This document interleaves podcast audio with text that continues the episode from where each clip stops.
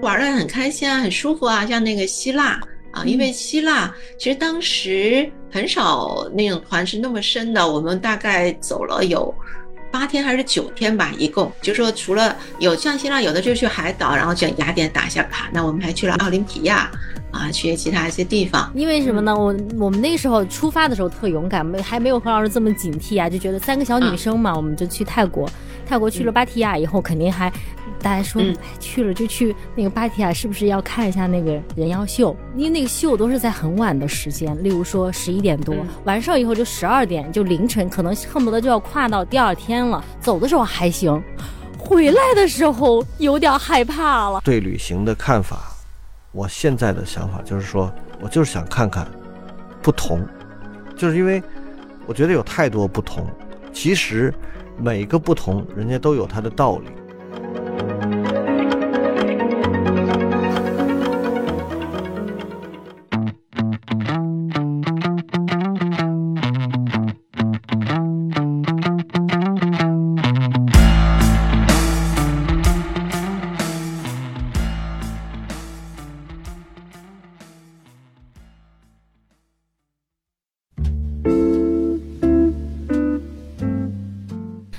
大家好，您现在收听的是中国盲文图书馆播客节目《第二视觉》，我是小五。这是一档关于盲人生活文化的播客节目，希望你能够在这档播客当中了解到以往你不常关注的群体以及他们的那些事。如果喜欢我们的话，您可以订阅中国盲文图书馆微信公众号，登录中国盲人协会网站或喜马拉雅、小宇宙、苹果播客搜索“第二视觉”收听我们的节目。也很欢迎您在留言区告诉我们您的想法和意见。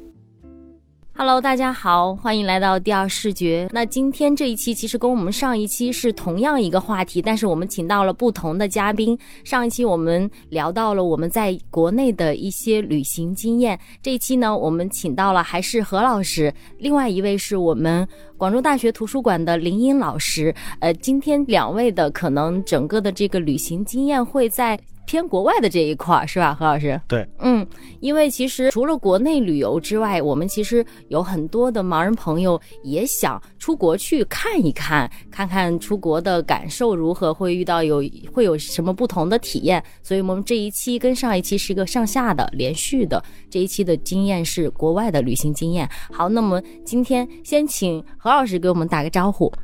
哎，各位大家好。接下来是林老师。哎，各位朋友，大家好，我是林英。啊，好，欢迎林老师又参加我们的播客。其实我们跟林老师之前聊过，是我们的另外一档《独行天下》，是一个视频节目。音频我们是第一次邀请林老师。那呃，林老师，因为之前我们聊过嘛，我知道您去过特别特别多的地方，还是上来就想问一下，您为什么这么这么喜欢旅行？为什么喜欢旅行？有一些呃家庭的原因吧，就说至少像我从小家里面也就。鼓励我往外跑，就是我不是特别宅的一个孩子，然后也有这个呃条件啊，就是说像一些亲人啊，我们分布在祖国的各个地方，然后小时候家里没人带嘛，呃，鼓励我往外走，所以就是说至少我不怵出门。后来长大了，其实我回想一下，呃，好奇心吧。还有一个，还有一个你没说的就是有钱。有经济基础，那当然也是对对对对。然后这这个是呃独生子女的优势，我是呃独生子女嘛，所以至少最开始的时候，呃这这个要还是要点支持嘛。后来工作当然就无所谓了。呃，后来是其实眼睛不好了，我还是想去旅行，是为什么呢？就我发现虽然眼睛不好了，但是我还是有一份好奇心，而且我想挑战一下自己，就说。虽然我的工作很稳定啊，然后呃，就说你在一个舒适区里面，那是很舒服的，但是我还是希望能有机会跳出一下这个舒适区，给自己一些挑战，让自己能够接受一些挑战，感受一下不同的生活。所以而且旅行还是不错的一个方式。嗯，对，何二十。喜不喜欢旅行？其实我对这个问题，因为我知道你也去过非常多的地方，但是我不知道你到底是喜欢还是……我其实呃很多旅行都算是工作旅行，对，就是说，呃，因为工作去了好多地方，但是其实你说它就是一个工作，它其实呃旅行呢，当然肯定是它的形式是旅行，你得离开你这个生活的城市嘛，嗯。但是实际它的内容其实就是工作，因为现在我们嗯这个有纪律，也不可能借着工作之机。呃，到处转转可能也不太现实，但是呢，我还是挺喜欢。就是即便是工作，换换不同的城市，换换环境，我觉得也不一样。尽尽管我每次去工作的内容大体上差不多，嗯，比如说到广州或者到兰州，还是到杭州，可能基本上内容都差不多。对，但是我觉得环境不一样，碰到的人不一样，嗯，我也会觉得呃有一些不同的感受。另外就是其实。嗯，你毕竟是到了一个不同的城市，就算是不出去四处闲逛，但是你总还是能感受到不一样的。说句夸张点的话，空气都不一样。就是你比如说，你从大冬天一到了这个南方，我印象特别深，就是有一年冬天我去南宁，嗯哇，然后我在这个等待我同事去办什么手续，我在在等车吧，就在露天。然后我就发现有一个东西碰到我，我就随手一摸，是一片特别大的树叶，就是特别宽。北方没有这种树叶，而且长得也不高，就是呃特别大。我觉得得有 好像就比北北方那个树叶大很多。然后一摸那个树叶吧，上边也没有土，特别湿润，就是特别润。嗯，那种厚厚的那种树叶，然后又又光滑又。也不能是潮湿吧，但是很很湿润，哎呀，就觉得特别好，不干巴哎，不干巴。对你北方那个树叶，你一碰掉了，都都冬天都枯了，是吧？它那个，哎呦，我就觉得特别好。就是虽然还是工作，但是我我也挺喜欢。就类似这种，包括你比如说你吃的东西也不一样，是吧？说说话的口音也不一样。其实我一直有一个特别遗憾的事儿，我其实从二零零一年底开始出差，到今年差不多二十多年了。也陆陆续续去了很多地方，我就想，当时也没有智能手机嘛，没录音，也不可能用视频的方式把它记下来。但是我想，声音其实早就有条件，是吧？随随手录录一点街上的声音，然后加点标注。我觉得未来等我退休了，慢慢听一听，就觉得特别好。但是可是现在已经都没录，挺遗憾的，觉得。嗯，哎，那何二说到这之前了解，林老师出国是非常多的。国外您都去过哪些地方啊？给我们让我们眼馋眼馋。呃，去过的话呢，现呃欧洲去的比较多，欧洲去了五次。哇哦，呃对，基本上实力。呃，我不是，就说只是碰巧吧，而且那个生根好切，那个去多了之后生根好切嘛。嗯。东南亚这边，因为东南亚离广州也比较近，而且呢，呃，一般的像。寒假你要选择去哪玩，就东南亚就比较合适。嗯啊，然后像澳新啊，呃，还有呃，非洲就只去了南非，然后美洲就一直还没去成。俄罗斯的话就只去了那个贝加尔湖啊，然后还有南亚一那个像尼泊尔啊这种地方，哎，也蛮有特色的，我觉得也还有意思。哇，那你真的是去的，就是世界上没有。呃，几个地方没去过了，就是除了南呃这个整个美洲大陆，美洲美洲大陆，还有南极洲，我那也没去过。南极洲就别去了，太费钱了。有计划吗，李老师？美洲还是有有，应该还是会有机会去看一下的。南极的话，呃，看看我能不能中奖吧。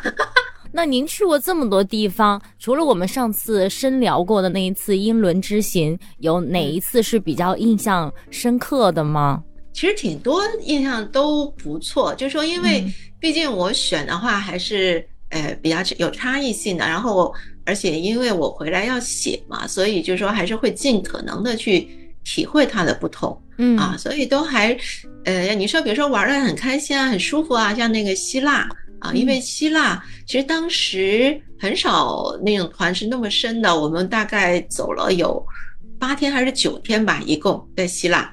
啊，就说除了有像希腊有的就去海岛，然后去雅典打一下卡，那我们还去了奥林奥林匹亚啊，去其他一些地方，就说那个呃印象很深刻，而且因为呃毕竟那个古希腊文明对欧洲的文明影响也很深嘛，嗯，然后到呃比如说像尼泊尔，尼泊尔也相当有特色的一个地方啊，虽然可能很多人会说它呃一听他觉得跟那个印度很接近，而且又比较落后，会不会很脏很乱？这是它的一个特色。但那一趟的旅行很愉快，整个团才八个人，然后当地有一位地陪，那位地陪是尼泊尔人，但是他的中文说的很好，但是就是尼泊尔他的那种呃那些文化看起来很很有意思，而且而且我们那时候呃就是说跟着去一辆三十多个人的车，就坐了我们这几个人，嗯。啊，那司机还带一个助手，就反正反正那一趟又是。呃，我们也是寒假去的吧，然后那个他就不算他的旅游旺季，他最好的季节好像是十一月，就说他的那个天色最晴，就说他因为去尼泊尔是看喜马拉雅山，它那边海拔不高，像我们这边你这要去看喜马拉雅要看雪山，那至少你到呃拉萨那些都海拔三千多了嘛，嗯，然后那边它才海拔才一千多，嗯啊，所以就说完全就不用考虑什么高原反应，雪山它是一串的雪山。那那个一整排，然后所以那时候我写的那个文章，就是你可以，我那个题目是听雪山的合唱，哦，你就是觉得，呃，就说我我看不是很清楚哈，反正只能就勉强就就瞄几个白的尖儿，你其他人就跟我说，这些白色的雪山前面就还有矮一点的，然后呢，它是你这一片看过去，你前面会是有树林有森林，远一点高起来，那是一片那种黄色的那种草甸。啊，就是那种高原的那些草甸啊，然后再往上可能一些褐色的岩石啊什么什么的，然后再后面才是那整排的雪山。像你在那个博卡拉去看日出，那个就后面它那个鱼尾峰，鱼尾峰很漂亮，它是两个叉的鱼尾嘛，想想象得出来吧？嗯啊，它是两个叉，然后就说你能看得见它分的那两个叉，哎，那个它鱼尾峰其实不是很高，六千多，就那种日照金山很容易看得到，就是当太阳出来，它的光是那种。呃，红色的打在那雪山上就是红的，呃，就我勉强都能那回来把那图片放大放大也能看到个影儿啊，也能看得出来那个。就当时你就想，而且就真的你就觉得哎很有特色这种景，而且它那就比我们去西藏看呢，就相对来来说那个，哎，难度要小一些。那李老师呢？您这些年出国这么多，除了尼泊尔，尼泊尔的特色，除了您所谓的这种在那看到了雪山，那尼泊尔您因为可能。未来是不是尼泊尔还有一些其他的要给我们分享？因为最近好像尼泊尔确实很热，还是因为是因为我最近关注了那个登珠峰嘛，大家都从那边往上登。不是，要老有一些那个视频博主，他能那个就是说在尼泊尔做什么导游啊，还是做什么？是，经常能刷到，我也能刷到。嗯。不，反正你你刷开了什么，经常它那系统就会投其所好，就会给你送过来。然后，呃，尼泊尔就说刚才讲了一些呃关于可以看到的那些历史古迹啊，嗯，然后他的人嘛，像我刚才说的，呃，那位导游哈，他是就说他的中文很好，他是双硕士。嗯，就说他，他好像他在导游在尼泊尔，至少当年我们是二零一五年的那个寒假去的哈，嗯，然后呃，当时那尼泊尔的导游是一个很高级的一个职业，就说呃，每年国家很着力去培养，而且能够拿到导游证的人不多，很少的。所以他是那个要求很高，因此水平很高。所以他除了那个呃导游这一方面的那个学位，另一个学位他是一位研究那个他的导师是研究什么？研究菩提树的，就是研究佛教方向的。所以就跟这个导游一起玩呢，你就很有意思。他就会给你讲一些关于这种呃有点哲理性的一些东西哈。啊，就就比如说，哎，这这里那个他们，我们就问他，就关于这些菩提树这一些，他们怎么看啊？然后因为像我们去的一些有一个地方吧，叫什么崩吉普尔吧，嗯，反正就就是有很多的那些很古老的菩提树，呃，然后他也就给我们讲这些菩提树在当地人他们会怎么看待它，而且我们就说，就毕竟你像佛教跟这个呃印度教还就。不不同不同嘛，然后当地人会怎么选？然后他反正呃，就说你会觉得他导游跟我们讲解下来，你就会觉得当地人的生活很平和，嗯啊，就说可能因为有信仰，因为像刚好是在我出发那天，我说因为那个航班很早啊，然后就是叫当时是叫了一个车，那那个司机就问我要去哪儿，我就说要去尼泊尔，居然那个司机说，哎，那里是据说是最幸福的国度，哎。然后我就很惊奇，我说：“哎呀，居然这个司机也知道这事儿，然后而且居然他是这么出名啊！”然后后来就到那，我们也跟这个导游小龙讨论这个问题，哦，他也就说是因为这个信仰的问题，所以呢，他们就呃至少是比较平和哈。你当地的人会呃就更接受他们的命运哈。你是这样想，因为像在当地呃是我我们是很 就很有钱吧，这么说吧哈。然后因为他的那地方，你看你那个叫行李生搬，你搬行李啊，你要给小费。你在欧洲啊，怎么也是那个一欧到三欧，那你再折算成人民币，那就好几十块钱了。你说的搬行李是从哪儿搬到哪儿？就是呃，就从酒店大堂给你搬到你房间啊，搬到房间是吧？嗯啊，你说的搬行李，我我有一个感受啊，就插一句，就是我们在那个就是。飞机落地以后去取行李嘛，是吧？就是在很多国家就是都是这样，你自己取那转盘转过来，你自己拿走。对。呃，还有就是说你在那个呃，在那个飞机场出来以后，比如说要坐那个机场巴士，然后那种行李也都是你自己提的，然后把它放到那个行李舱里头。但是我在日本，就是我在那个大阪关西机场吧，我就呃觉得好奇怪，因为他。我们我们拿着行李去等那个机场大巴，然后在那儿等着的时候，他就把所有人的行李都他都要拿到他那儿，就是他把那行李，呃，就是都给排成队，排成两呃这个两列，整整齐齐排好，然后每从转盘上先取下来，对，取下来放在那儿，然后每一个行李还都给你擦，那箱子肯定哦，那个还都拿那个布给你擦干净，像他们的特色。哇，我觉得。我还以为要给钱呢，我说这服务你不得给点小费啊，是吧？嗯嗯嗯。哎，我看没人给我，因为咱们这个就是入乡随俗嘛，他可先观察观察。观察有 有没有人给钱，没有人没有人给钱，然后人一边给你那个服务吧，一边还特别感觉特别谦卑，还给你这这个这个点头哈腰的，我觉得，嗯，哎，我就觉得这个这个感觉可以哦，对，可以，这个真真是，这是嗯对嗯。文化。嗯。对对，不同的文化，嗯。嗯，然后那我回到我那个，然后在那边，然后你知道我们给多少小费吗？多少？一块人民币，一块人民币，就就可以了。像林老师，您这种游，包括您还跟司机能聊到说，他这是一个幸福的国度，然后去了也有当地的地陪，是不是还有有时间有精力？就只有深度游的这种情况下，才能体验这种当地的这种状态。怎么他们怎么就能是幸福的国度了？这怎么说？嗯。因为那个，比如说去尼泊尔吧，是个摄影团，我后来好像还跟了不少次那摄影团。哦，然后摄影团它的特色就是它要把那照片要拍好嘛，就说那些发烧友啊，那发烧指数比较高的那几位，他们反正长枪短炮的扛过去了。嗯，他们就怎么也得那个拍到最好的那个。嗯，然后我我这种打酱油，我跟我同伴都 都是那个拿着手机手机档打酱油的。嗯，我们就有有了比较多的时间，就附近闲逛嘛。哦，然后你就就等于有了你的自由的的时间去体验一下，呃，当地的那种风土人情啊，是吧？嗯，我觉得我觉得林英的这种旅行方式特别，我其实特别羡慕，因为他呢，他既不是。这个自己招公公出啊，他也不是那个完全自己，然后他有同伴他这个同伴啊，你要仔细体会他这个同伴他并不是不见得是家人，是吧？是。对对同，好像老是他的同事。啊，我对对，很多时候是同事，然后也有同学，然后也有家人。啊，也有家人，对。对对嗯，我觉得是不一样的。你比如一家人出去呃旅行，还有就是说你和同伴那肯定也不一样，对吧？是吧？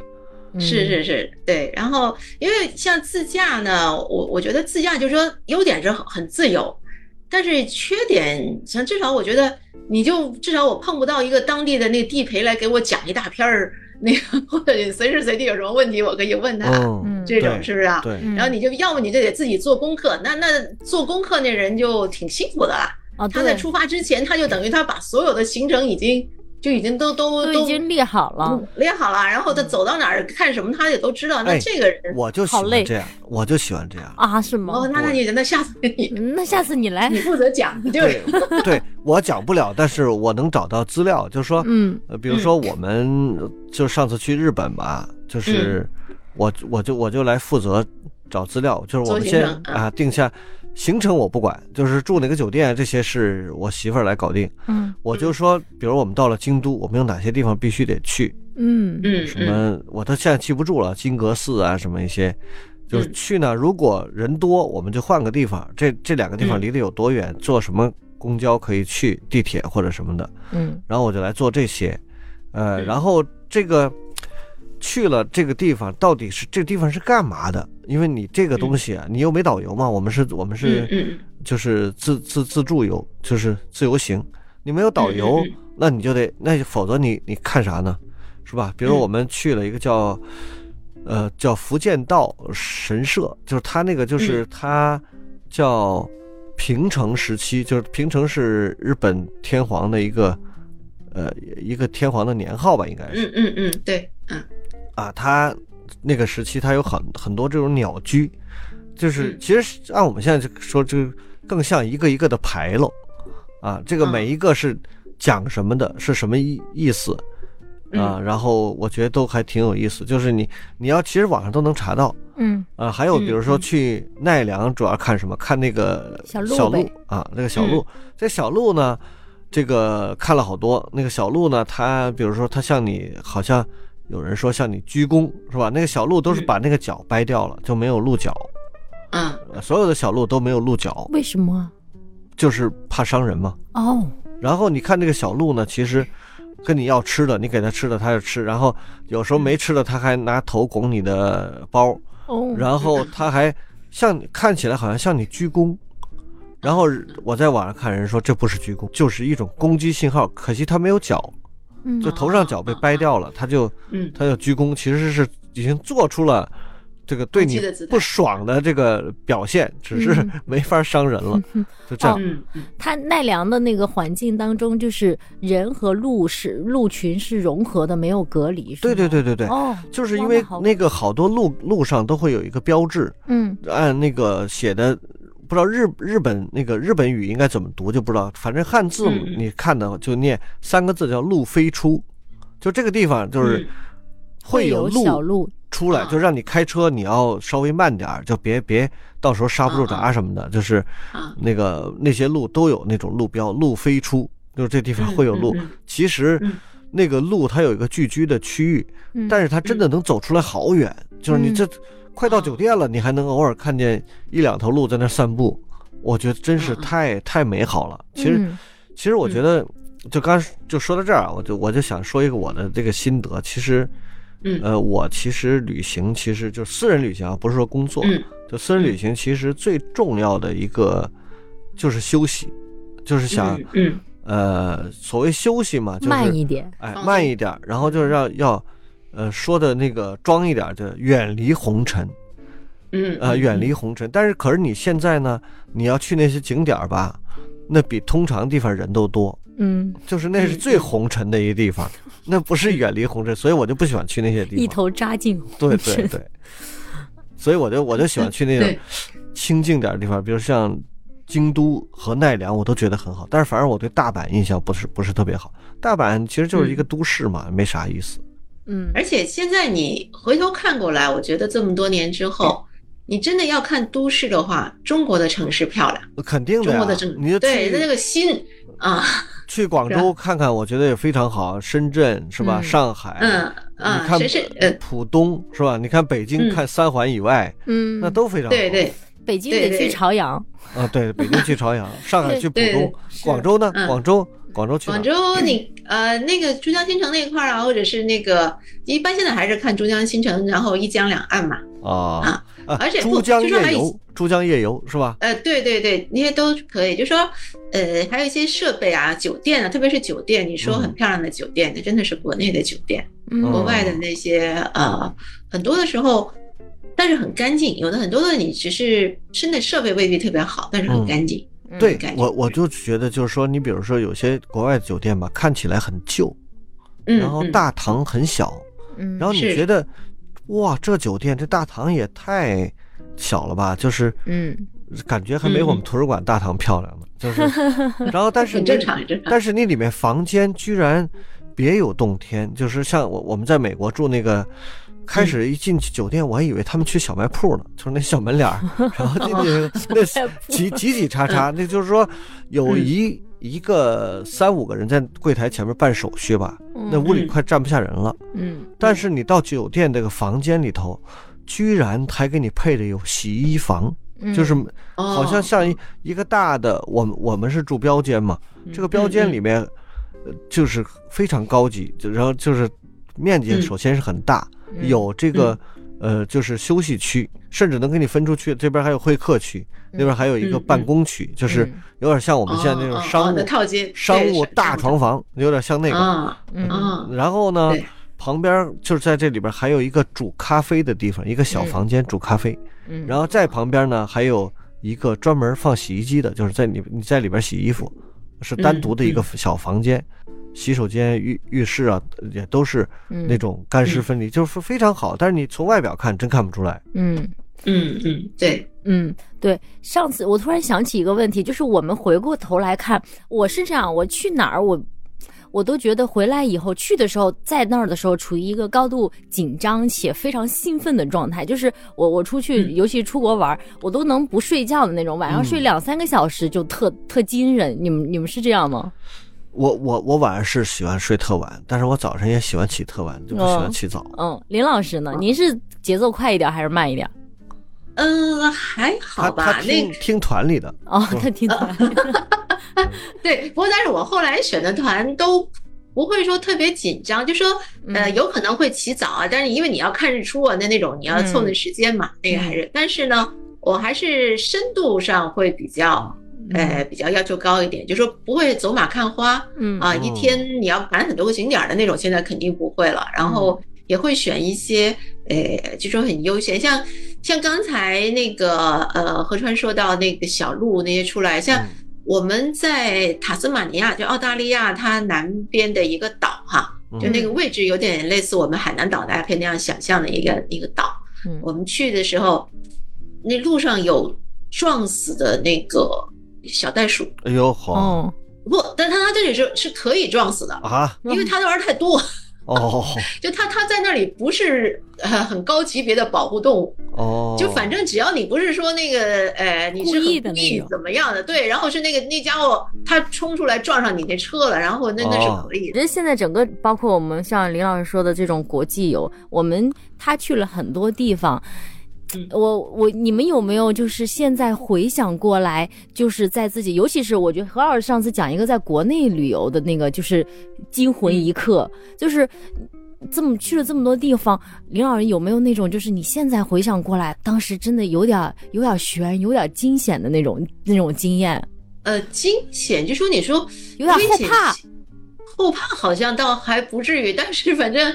蛮别致的那种经历还是有吧？你说后怕好像，因为我也没有什么，呃，也也没有出过车祸，也没有。您您说一个别致的，一会儿我说一个后怕的。我我先说一个后怕的。哦，你先说一个。这个，因为我们从小脑子里边灌输的或者受的教育就是国外好像都不太安全，是吧？我觉得。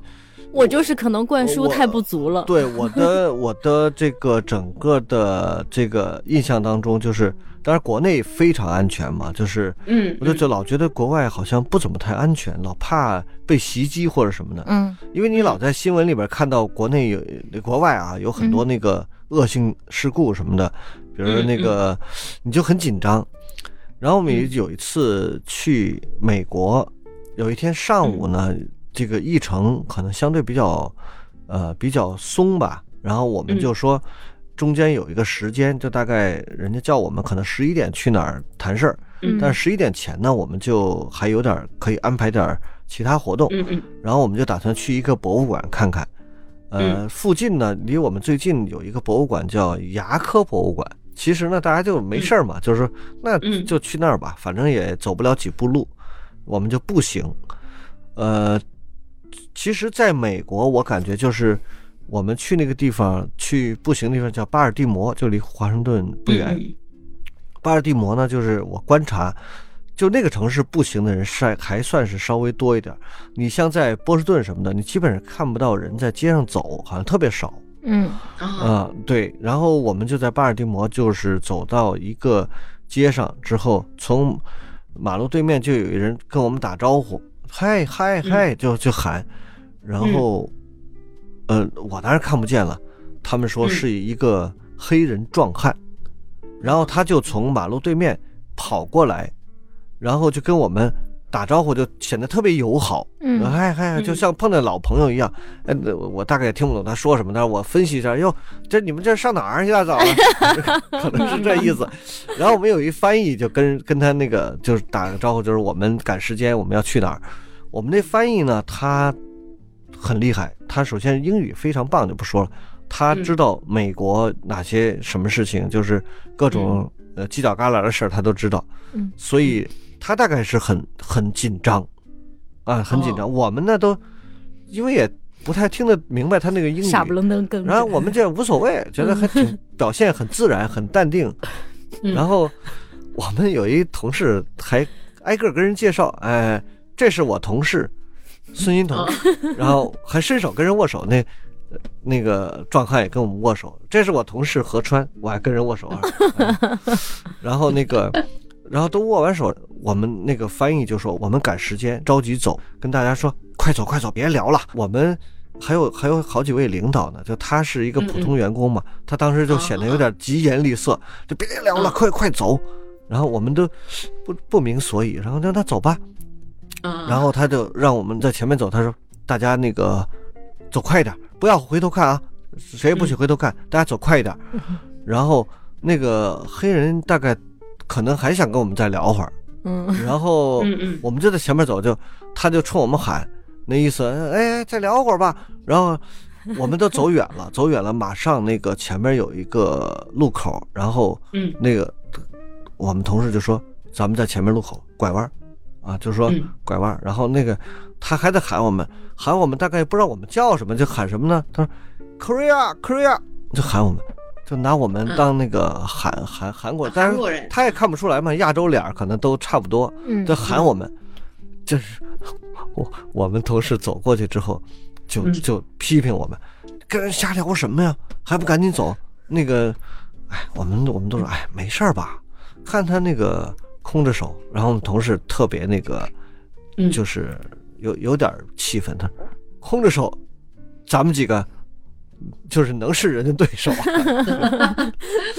然后后来我们碰到一个华人，就是那个当地的，就是跟我们有点交情吧，就跟我们哪个同事可能关系特别好，然后他就开车带我们，呃，去这儿去那儿，嗯，就是在美国期间的这个，就在巴尔的摩期间，他带我们开车，呃，去一会儿去见呃哪个机构的人啊，去见哪个机构人，他就开车带我们，我们就跟他聊起了这件事儿。他就说：“你们胆子太大了。”嗯，他说：“沉浸在社交里。你们路过的那个地方，你们路过那个地方，幸好是白天，晚上就是那些黑人在那儿跳舞、喝酒、唱歌的地方，就是那个街区。”他说：“我我跟你说实在的，我在美国待了二十多年，我这个不开车，我是不敢步行穿过那个街区的。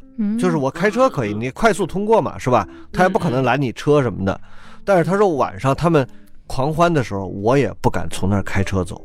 嗯啊，因为因为巴尔的摩是一个呃港口城市，主要是码头工人非常多。码头工人当然以黑人居多吧，咱也没有种族歧视的意思啊。首先声明一下，没有种族歧视的意思，但是就大家还是有点害怕，就是有点后怕吧。我们那个翻译那个那个同学现在已经不在我们这儿了，但是真的是我觉得他。这个这种素养非常高，然后就是警警觉性也很好，然后那个反正就非常机灵，我觉得真是非常好。嗯，就是有点后怕，有点后怕。嗯，林老师，您来讲讲别致的，讲完害怕的。没有，本来我也想讲一个那个，就说跟人聊天的，然后反正也差不多吧。呃，但是。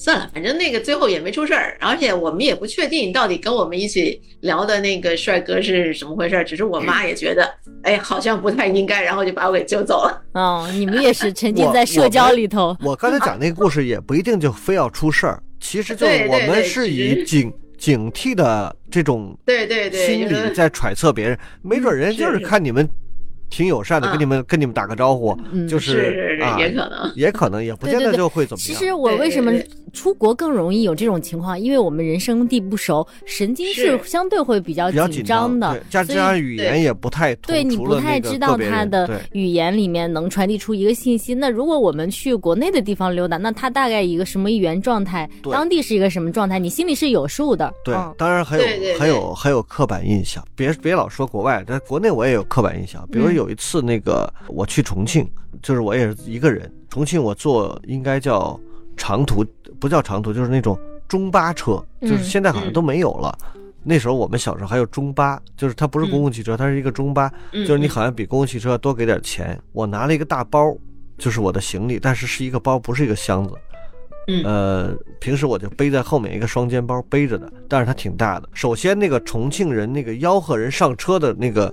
动静就非常大，对对，林英，你你是四，你有点四川，是是是，是吧？对，你就知道重 重庆人就是那个声音特别大。对对对，我们在重庆还跟司机吵起来了。后来一想，可能人家不是有他不是吵架，他这个嗓门就特别大，就吆喝你上车，就恨不得就像抢劫一样，就那样。对对对对。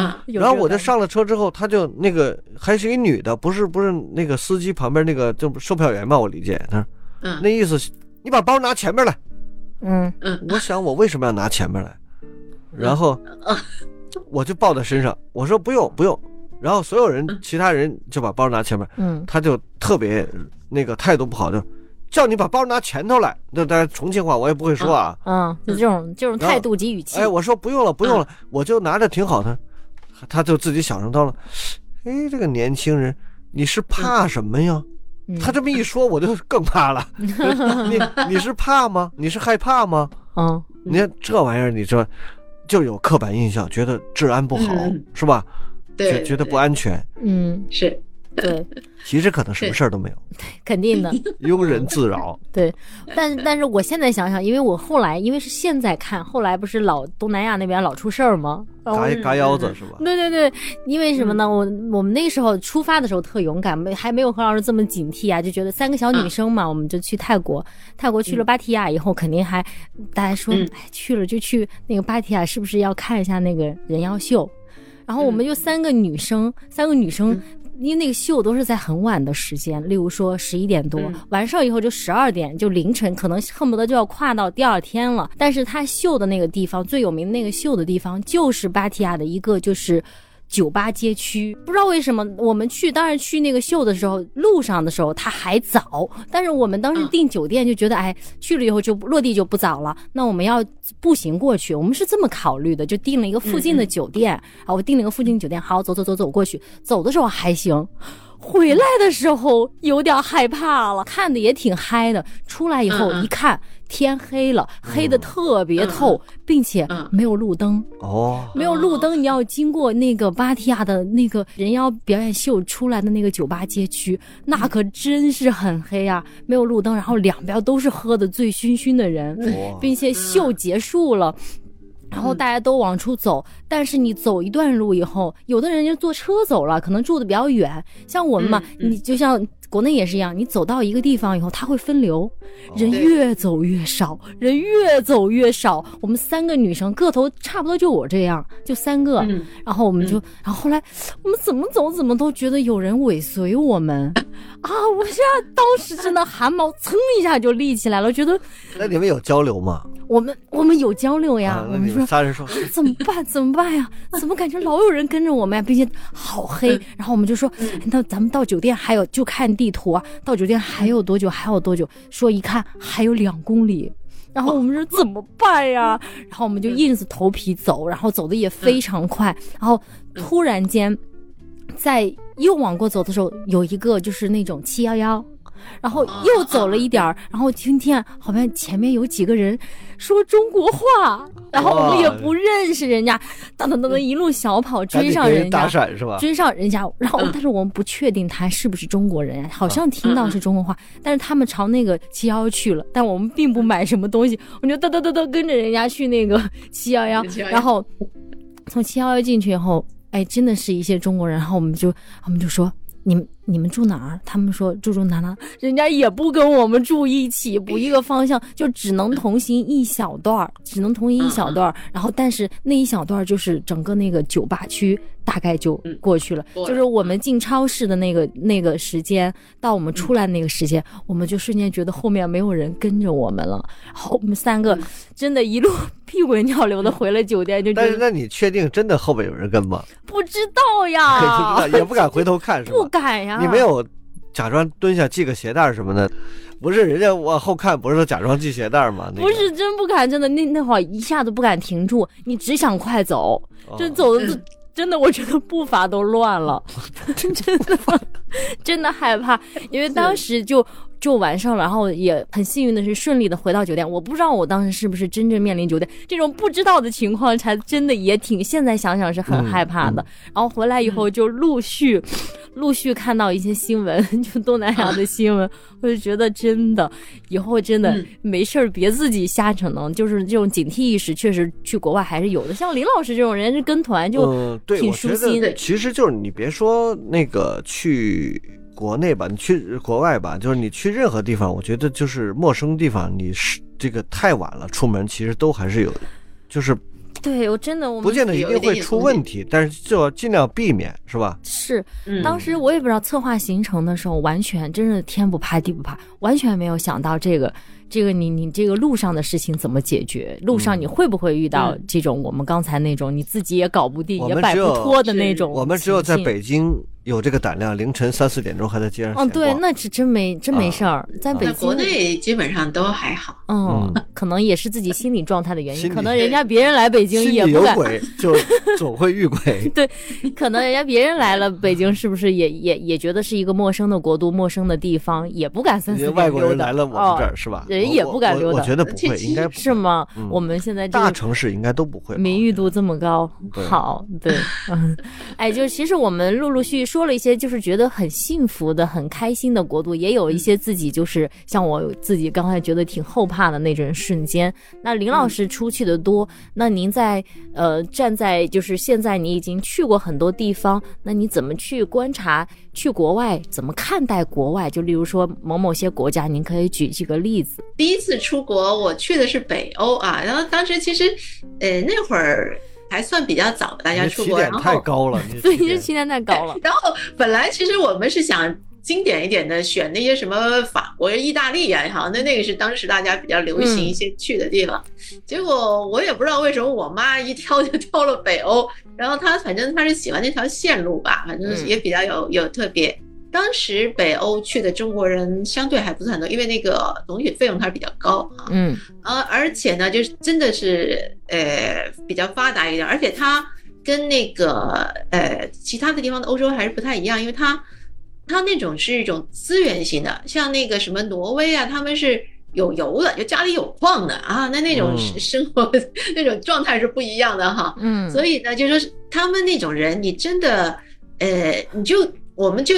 早上起酒起来，那酒店旁边那呃小街小巷，哎，就那笑眯眯的老头，胖乎乎的，就跟你打招呼，然后完全不认得哈。然后但是他那种幸福感你是看得出来的。除了跟我们，他们彼此也打招呼，什么骑个自行车在你旁边过，哎，跟那边老头也也那 good morning，也也也要点点头什么的。就是他就说当时你真的是感觉那是一个经济很发达啊，而且生活条件很好。我们去的时候刚好就是他。最好的季节，那个夏天，然后阳光灿烂，很舒服哈。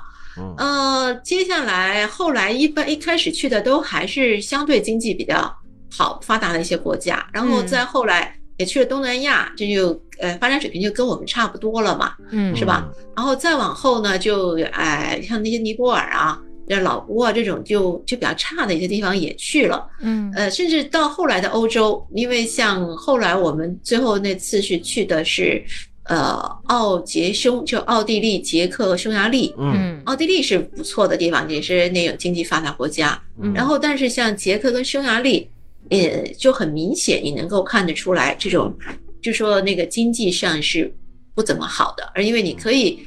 呃，像我我看不清楚，但是我妈会告诉我，那车外面的那些城镇呢，就比较破落破旧啊，这种感觉啊。然后呢，就所以你，而且但是在这个过程之中，就说中国是在发展的，嗯，所以呢，就你就心里都会会有一个变化，你就感觉到了，国外并不是都是天堂。然后呢，而且我很高兴，我们中国在向前进，在发展。而且像国外的话，它有的地方你会感觉到他们是，嗯，有一些有心无力啊。给我感觉印印象特别深的这个其实是英国。英国，嗯，因为我是一八年去嘛，就刚好我出国十年整了哈。嗯，英国比较老啊，而且呢，像后来我妈妈的一个评论，就说这个你这英国拍的照片，自然风光那个不算，但是按城市风景来说，英国的城市不不怎么漂亮，因为它的那个房子比较老，而且它本身那种色彩，它不是很多元的，它就可能是灰黑啊那那种色调为主，然后要要万一再碰上那个天气不太好的话，那就更加也就不显得很有朝气。嗯啊，这这是这是特别明显的一种感觉，就说假设大家即使视力不好，我觉得你也能够体会得出来。就呃，在东南亚呢，就可能是国家国家之间那种感觉就更明显了。你像是那个越南，它其实节奏很快哈，然后呢，就现在我我不太确定，因为像我们去年年，但还是很多那个摩托车大军。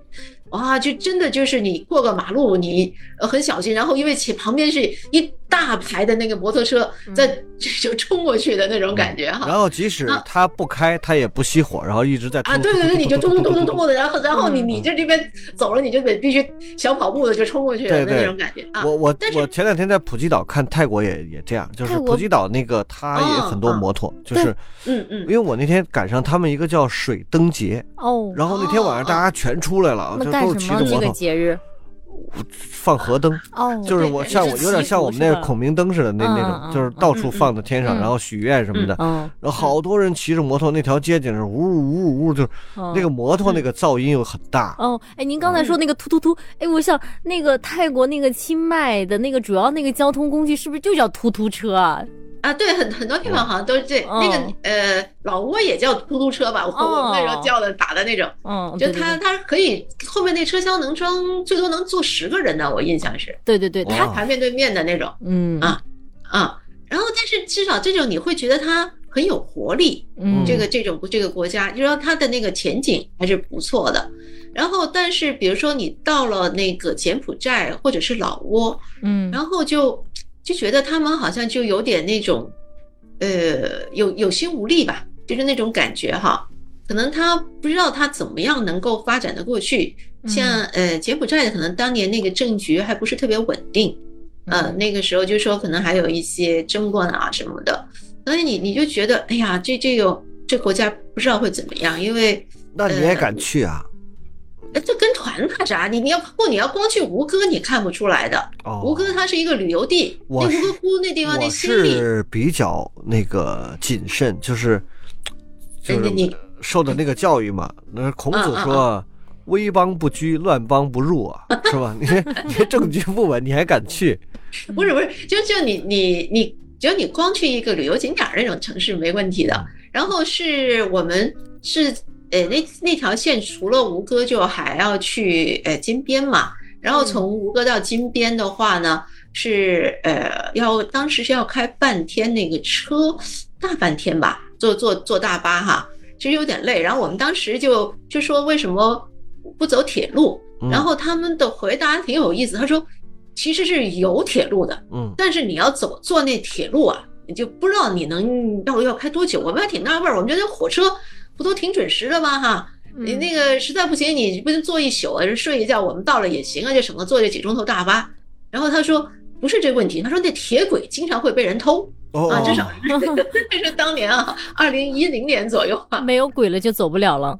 对对对，所所以他说那个，所以这个铁路，他说这维护是个问题。因此你你这这样子想了，他那种经济上的或者是政治上的不确定性太多，不确定太多。对，然后而且呢，就我们那个路上能看到一些，呃，那种真的是毛毛聊啊。然后就我我妈说，那就是那个这什么几根。木棍子，然后顶上就是那些当当地可能不是茅草，可能这棕榈叶啊什么的，嗯，然后旁边的那个墙也就是那么那草边边的，然后一破门帘儿，就就一屋子，屋子里一吊床，哦，所以他当时他们说，那当地人会被冻死啊。他他可能气候温暖，可能好对，就很温暖。然后他二十度的话，所以他很冷，他那些人就会被冻死了。因为他你想，他那那一屋一点风不挡的，那当然也就不行了吧。所以就这种国家呢，呃，至少当时我们不是特别呃有信心，而且呢。后来是我一三年跟我的同事们又去了一次，啊，那次因为是在金边待的时间长，所以我就觉得我就还可以再去一次。嗯，呃，不是，对，在吴哥待的时间长，然后后来同样也还是去了金边，给我的感觉反而是发展了，但是那种更乱了那种感觉。哦哦，所以所以就这种国家，你到时候觉得它能发展到什么方向，这个你就不是很确定，就反而像越南呢。他那些人，你就觉得他很齐心，那里的人啊，那他就说以就像我们当年九十年代呃初啊，就那种经济发展很高速，就虽然好像有点那个秩序上，嗯，不是特别什么，但是呢，他特别的那个有活力，嗯，好，像老挝也是，老挝也是很想发展，但是好像也还是有点那种力不从心这种。我觉得他是这样，他那个经济发展啊，从开始起步到发展起来，中间它不是匀速的。就肯定前面的速度会非常快，呃，就包包括像我们改革开放前些年都是什么百分之十几的增长率，后来百分之八，现在新常态以后就肯定很难达到这个，因为你基数大了嘛，体量大了，体量大了。我这我在美国的话，就是我们去了好几个城市，我记不清是哪个城市了，还坐过地铁，就感觉他那地铁之老旧啊，这简直是。这个我觉得远不如北京的地铁，上海、广州都比它那个高级的多。我们那个站厅那么宽阔，是吧？明亮、敞亮，然后什么自动的售票机，我觉得它那太旧了，就是那个恨不得楼梯都被人踩缺了角，就是那种，就是感觉就像一山洞，就是嗯。但是但是你看它的地铁，它可能是，我觉得是，呃，一九。零几年修的，甚至是不是还有更早的，都搞不清楚。就是它非常非常的，就是起步早，起步早，它就不可能像我们这么新。但是你要说作为地铁这种交通设施来讲，它就看着是旧；但是你要作为博物馆，就不怕旧，对吧？嗯，就像我们去美国很多博物馆，它也看起来不是特别新，就是很很旧。但是人家呃当地的华人告诉我们，他说这大理石啊，这都是。嗯，这全是台阶全是大理石砌的，这是你看起来好像不怎么像咱们这个这个打过光的那种光洁如如镜的那种台阶哈，或者地面，人家那都好像都是灰扑扑的，但是人家说那都是大理石啊，嗯，这这个就不一样啊，质感不一样，嗯，但是有些交通设施确实看起来很旧，嗯。嗯。嗯，对，因为这就说你呃看国家的发展吧，就说。特别感觉的深刻，就是觉得我们的国家发展起来，我们赶上了一个很好的时候。没错，没错。我觉得其实我就从我这个角度来讲，我在美国去了几个城市，虽然十十十来年了吧，然后我其实对它的那个无障碍设施，我觉得一般般，真的还不如北京。首先，它街上并没有太多盲道，嗯，呃，然后并不是像他们说的那么好。呃，但是反而我觉得对日本的无障碍设施，我觉得是非常好，是我去过地方最好的，我觉得。嗯，这这个好像是有口皆碑的，就是。比如比如说那个像日本的酒店里头，我住了一个一般的酒店，不是那种特别高档的酒店，就一般般吧。然后，呃，我我跟那个服务员说，就是先是因为问人家在哪儿能抽烟。然后用软件嘛，我我前面讲过，就是一会儿我还，呃，给林英推荐一个神器，嗯。嗯嗯，就是我就问他那个，大概他就看出了我可能视力不太好，然后他还，呃，把我领到一个墙边上去摸一个盲，就是凸凸起的酒店示意图，嗯，就是告诉我那个从这儿你现在这位置在这儿，大概我理解的意思啊，嗯。呃，就是在这儿大堂嘛，因为然后。告诉我要去抽烟的话，从这块儿出去，有一条直线，挺长的，然后再拐一个向左，拐一个弯儿，然后再出去就是一个门。我按他说的这个，我就能确实能走到那儿。嗯，我觉得挺挺高级。就是还有他我在日本大概去了三个城市，住了住了大概四个酒店吧，中间还换了一个酒店。嗯，然后所有的那个马桶上都有盲文，就是按钮，就是，然后去公园里边的洗手间，那个马桶上也有按钮，都有盲文，就是，嗯，呃，虽然我不认识那盲文，但是我记那个点位还是能记住嘛，然后我就知道怎么怎么用，它这个挺高级，确实不错。嗯嗯嗯，对，呃，然后。其实好像欧洲的国家没有达到这个水平哦，但是我是觉得，呃，人的意识都不错，就是他们那种，如果当他知道你是这视力不好的话，然后他们就就可能可能还是经过一定的训练啊，或者是一定的那种教育，然后他还是呃能够给你提供挺好的服务，这一点是。嗯，就是他可能设设施不足的情况下，他就用人来补。对对对，就是还是还是可能还是这种残障的这种观念或者无障碍的这种意识，在整个的这种教育啊文化当中，可能启蒙的会比较早一些。对，但是它就是因为它设备设施或者建筑什么，它都已经建成了，就是它可能不太可能把它翻建或者怎么样的。嗯，是是，对对对。那我们现在其实我们其实聊了挺多的。那我回过了头来想跟大家聊一个就是比较大的话题，但其实我觉得这是有意义的，就是我们为什么出去旅行？旅行它的意义到底在哪？何老师您怎么看？呃，我我想的比较简单，就是我们以前不是老说读万卷书行万里路嘛，是吧？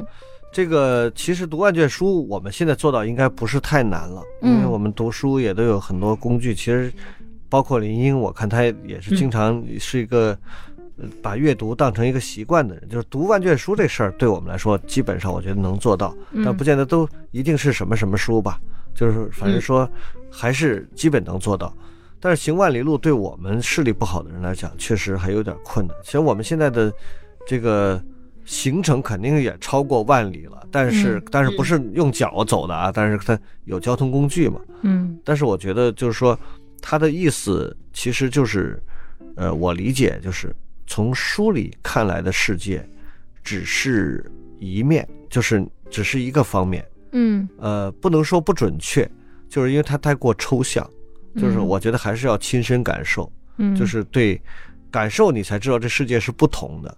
感受你才知道，就是不是所有的人，都像就是我认识的人的这种样子样子，嗯啊，也当当然不是所有的生活都是我们日常生活的这种形态。以前我比较喜欢那个有一个小文叫《与朱元思书》，这里面讲他就讲那个风景，他讲到说鸢飞戾天者，叫望风息心，就说。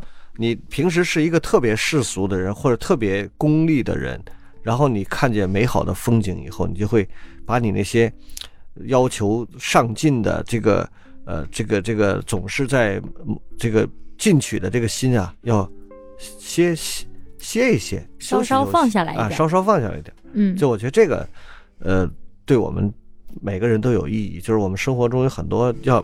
求之不得的东西，可能也一直在努力，或者一直在怎么样，有些不如意。你暂时先放一放，休息休息，可能回来又不同。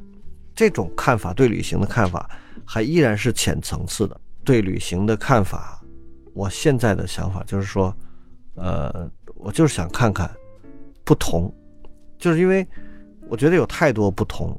其实每一个不同，人家都有他的道理。对啊，都有他的道理。比如说，呃，我我曾经特别不理解啊，我就说，比如我我去泰国，我觉得泰国在我过去的印象当中，好像没法想象他们的这种这种生活。你说普吉岛吧，就普吉岛，普吉岛就是一个比较旅游的，呃，就是它它没有什么重工业，它也没，它主要是靠旅游。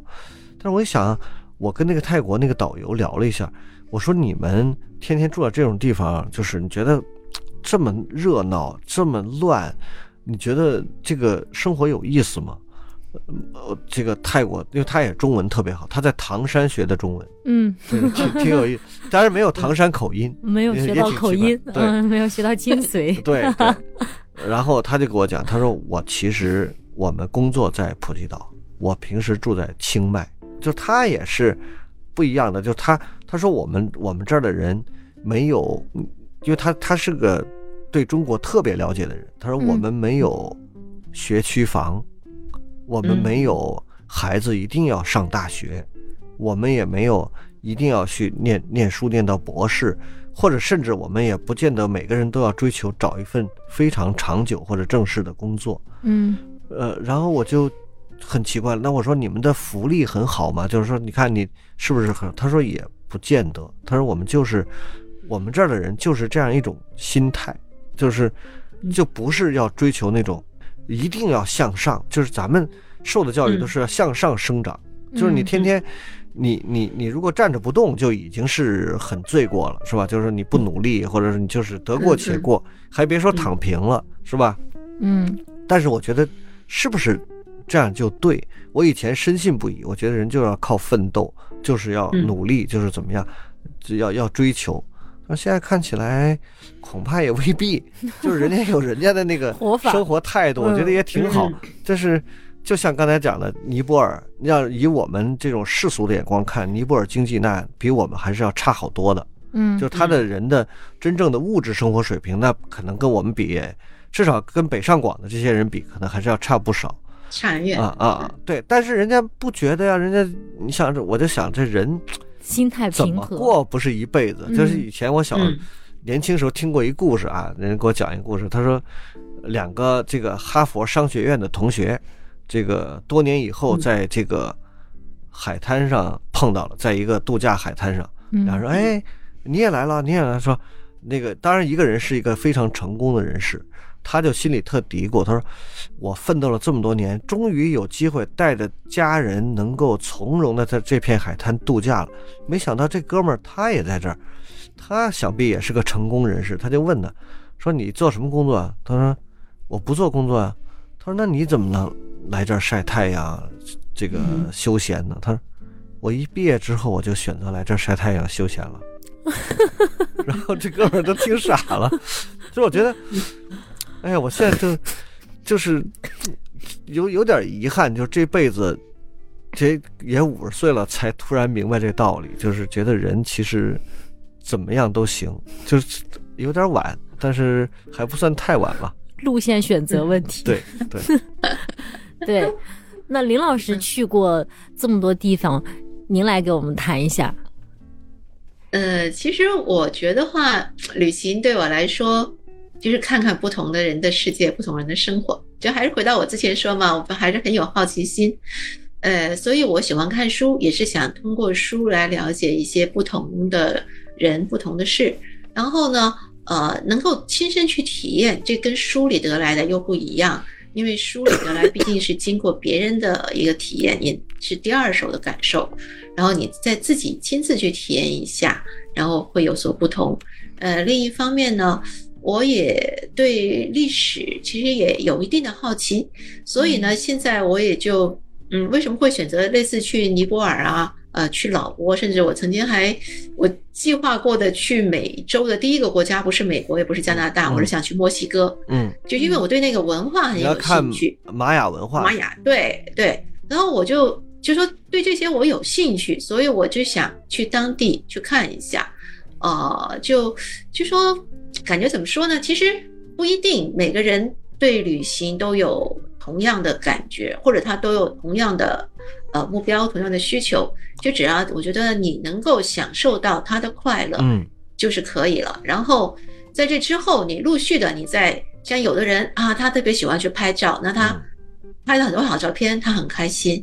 然后有的朋友喜欢去看博物馆，啊，看到了很多不同的展品，他也很开心。嗯，然后有的人喜欢吃，是吧？这也很重要。其实就是你可以了解到不同地方人的那种不同的生活方式，嗯，然后回头你再去看书，你就会发现这种生活方式的形成啊，其实也就跟历史、地理都还相关。所以旅行到回头来又回去读那万卷书，你会觉得那万卷书更有意思了。嗯，反正我觉得旅行给我来说就是蛮开心的事，而且我享受策划，然后准备。啊，甚至是抢票，那前几天的抢票也是一种经历吧。对，我觉得这个都都是挺有意思的。然后你再回头看看你写的那些游记，其实它就留下来了，是吧？啊，对对对。然后所以最早的时候，我父母他们呃就愿意让我去领，他也觉得哎呀，反正那视力慢慢会下降嘛，那他先去看一看也挺好，所以他们知道我愿意喜欢去，也就鼓励我去，或者是 就这样了，真的挺好，挺好。嗯，我觉得因为那个呃，从书里看来的跟旅行有点什么不同呢？我觉得书里边其实有一点，就像林英刚才讲的，毕竟是别人的感受，有一点。你说刻板印象也有一点，比如我过去我认为，凡是沿海城市到那个晚上就极其的热闹，夜生活非常丰富。事实上我也去过，像福州啊、厦门啊，啊，包括上海啊，就是就靠海边那些城市吧，包括深圳啊这些，确实是这样的。南方城市，它有一个叫胡焕庸线，还是地理啊？地理就是也叫黑河腾冲线，就是从黑龙江的黑河到云南腾冲。连一条直线，然后在这个县呢，它是一个斜斜斜斜，从东北向西南。东北向西南，对。这个也是中国人口的分布线，就是说这个县的东半部分、东南部分居住的人口是中国的这个人口，具体数记不得了，可能是很大比例，而很少的人居住在这条线的那边。但是领土这个面积呢？还是那边大很多，这边小。嗯，然后他同时又看到了从飞机上这个航拍看到了，到晚上以后，那边基本上是黑的，这边全是亮的。嗯，就是晚上就说明灯全是亮，那边基本上黑的。嗯，然后我就想，是不是大家都是那种夜生活呀？说我就我我今年有机会去一趟宁波，然后晚上就在街上逛，我发现我们。就可能还是不一样，因为我在宁波，八九点钟街上没啥人，然后我我我们住的那个酒店是一个新城区，就特别繁华漂亮，那个音乐喷泉，景观非常棒，但是没人，我就说这是都是为谁这么亮着呢？这灯是吧？嗯。呃，到底是为什么呀？有银行啊，金融机构非常多，有点像那个就是 CBD 的样子。CBD 啊，对。然后第二天我就好奇嘛，我就问宁波的那个图书馆的人，我说：“为什么你们这晚上这这么繁华的街上这么漂亮，为啥街上没人呢？嗯，而且也不是特别冷嘛，才十月底，宁波那地方又又又又不像北方，也不不冷。我说你们都去哪儿？他说，其实我们都住在那个老城区，但是不过你要到老城区，你九十点钟你在街上逛也看不见太多人。”我们宁波人是一个，就这个城市非常有特点，它是一个比较顾家的城市，就是大家早早就回家吃晚饭，大家一家人吃晚饭，吃完晚饭在家里边陪着家人在一起，不出去闲逛，然后九点九十点钟基本上就吹灯睡觉了，嗯，就这样一个非常让按我看起来就是说是一个自律的城市，就是第二天还得上班呢，是吧？早上就早早的睡了。对，哎，这跟我们广州不一样吧？是吧？广州恨不得 一那个一吃饭吃个夜宵，恨不得弄两三点。嗯，对，对，对，对，对。但但也不是所有人，其实也也是 一部分人的生活的选择。对，你看像何老师说的这个，我特别认同。只有你走出去，可能才会刷新一点你以前固有的这种认知。嗯，可能你有有的时候发现。哎，是是就是那样的，但有的时候发现可能还真不是那样的，可能会有一些变化。对，对我为什么上一次上一期我们没聊到这个话题，这一次我为什么突然想起这个话题？是我自己最近啊就想着要去旅游了，对，想出去一下了。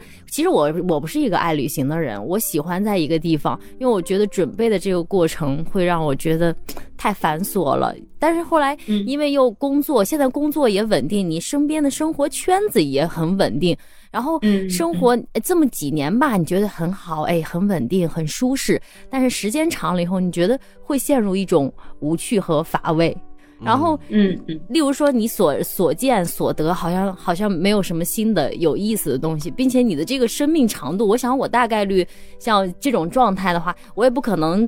呃，不不做这份工作，去另外一个城市生活工作，所以生命长度，例如我活多少岁这个事儿，我也不可控，然后我活到什么时候也不可控，所以唯一可能突破现有的这种，那就是把这个生命的这个宽度，嗯，用脚来给它拓宽。你说这事儿太好了，我现在一直就想，因为，嗯，我就想我退休以后的生活，我现在退休虽然还。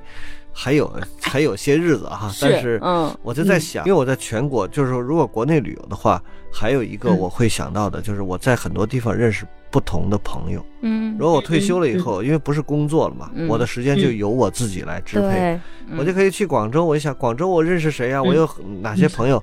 就跟大家约个饭，然后大家出来聚聚聊聊。对。然后如果我要去青海，我认识谁啊？然后哪些朋友出来是吧？我去内蒙，我去江苏，我去什么云南，我都可以约不同的朋友。我觉得这还有一个更加不同的意义。嗯，哎，这个也挺好。对，就是用脚来强行拓宽生命的这种宽度。嗯嗯嗯，对。我们其实已经比古人那个幸福的太多了。你像像我们这个这个行程，其实估计以前可能就李白差不多能做到，到处逛是吧？绝大部分人做不到。对，我觉得有的人爱旅行，有的人不爱旅行，但有的人可能以前不爱，后来也会爱。有的人，但是爱旅行的人应该不会不爱旅行吧？我觉得只要走出去了，我觉得挺有意思。对，嗯，就说你平时是一个爱旅行的人，突然这几年不让你出去了，不爱出去旅行了。就是烦了，我觉得不会有的，因为总有去不完的地方。好，我们这一期差不多这样，也是鼓励大家有事儿没事儿出去溜达溜达，这不是春节长假快到了是吧？嗯，对，嗯，找个好开心，对，好嘞，谢谢林老师，谢谢何老师。